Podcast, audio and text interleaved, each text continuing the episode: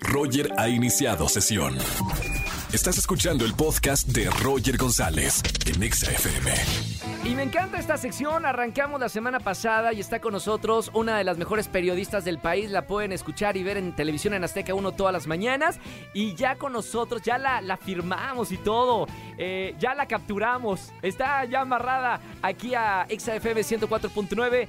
Dani Obregón con las mejores noticias de lo que pasó esta semana. Mi querida Dani, buena tarde. Roger, ¿qué tal? Qué gustazo estar contigo. Sí, es viernes, viernes de noticias con Dani Obregón. Es un gustazo estar aquí con ustedes en cabina y por supuesto con toda la audiencia que nos está escuchando.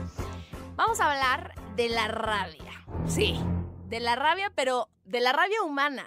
Y es que lo que me llamó la atención esta semana es que las autoridades sanitarias de, México emitieron justamente un aviso epidemiológico con algunas recomendaciones para prevenir y evitar esta escalada de casos de rabia humana. Los voy a poner en contexto porque en los últimos dos meses la Secretaría de Salud había confirmado tres casos de la enfermedad y además hay justo 13 personas que están bajo vigilancia médica por posible contagio.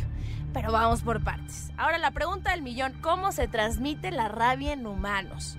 El perro es el responsable del 99% de los casos de rabia a nivel mundial.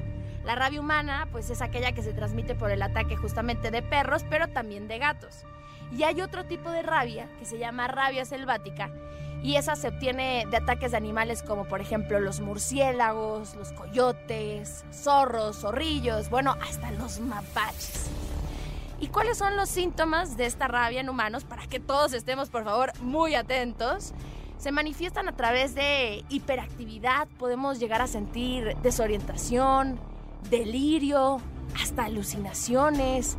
Y lo más peligroso ya son convulsiones y una rigidez corporal muy grave. Es por eso que se tiene que tratar a tiempo porque es una enfermedad, la rabia, que puede llegar a ser mortal, ¿no? La Secretaría de Salud justamente señaló que ante el ataque de cualquier animal tenemos que acudir de inmediato a una valoración médica. Y ahí les va un dato curioso sobre esto. El aviso epidemiológico que ocurre en México en, esta semana justamente se da en un contexto en el que nuestro país se convirtió en 2019 en el primer país del mundo en recibir la certificación de la OMS, de la Organización Mundial de la Salud, por haber eliminado la rabia humana transmitida por el perro como problema de salud pública. Justamente, casi cuatro años después, vuelve a ser un tema que preocupa y tiene que ocupar a las autoridades sanitarias de nuestro país. Porque, a ver, en 7 de cada 10 casas mexicanas hay una mascota y en su mayoría son perros. Entonces podemos poner nuestro granito de arena y evitar que esto se propague. Así nos cuidamos a nosotros y también cuidamos a nuestros perrijos o a nuestros gatijos. Por favor, señor, señora, joven, joven, jovenazo, lleve ya a su mascota al veterinario con regularidad mantengan al día las vacunas contra la rabia de todos los perros, los gatos y de cualquier mascota que tengan en casa. Eso es muy, muy, muy importante y así podemos lograr poner nuestro granito de arena. Y ahora pasando a lo bueno, ¿cuáles son estas buenas noticias, Dani? Y ahora sí nos vamos con dos buenas noticias. ¿Saben qué? Facebook e Instagram, estas dos redes sociales, podrían permitir las fotos de senos femeninos. La Junta de Supervisión de Facebook, ¿qué fue lo que hizo? Pues recomendó a la red social revertir la prohibición. Estaba prohibido, te bajaban la publicación si tenía, por ejemplo, si había una mujer amamantando, se bajaba la publicación y la eliminaban.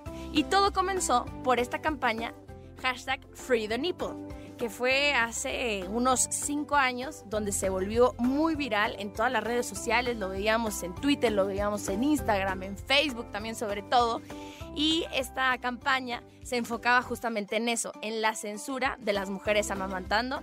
Así es que bueno, feministas, esta es una gran, gran noticia y un gran, gran avance. Y ahora vamos a hablar de cine. China cada año autoriza solo la difusión de algunas películas extranjeras. Se reúne un comité ven las películas que hay en el extranjero y dicen, esta sí la vamos a transmitir en el país y esta no la vamos a transmitir. Y justamente las películas de Marvel habían estado vetadas de ese país asiático tras cuatro años. Bueno, pues ahora la buena noticia es que la película Black Panther Wakanda Forever fue aprobada y se va a estrenar en ese país el próximo 7 de febrero. Así es que también por allá vamos a ver muchos chinos, muchos asiáticos fanáticos de Tenoch Huerta. Y eso es lo que esperamos.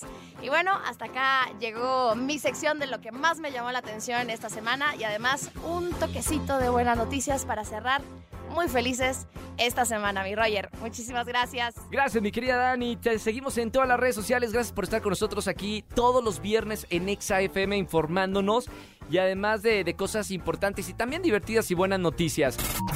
Escúchanos en vivo y gana boletos a los mejores conciertos de 4 a 7 de la tarde por Exa FM 104.9.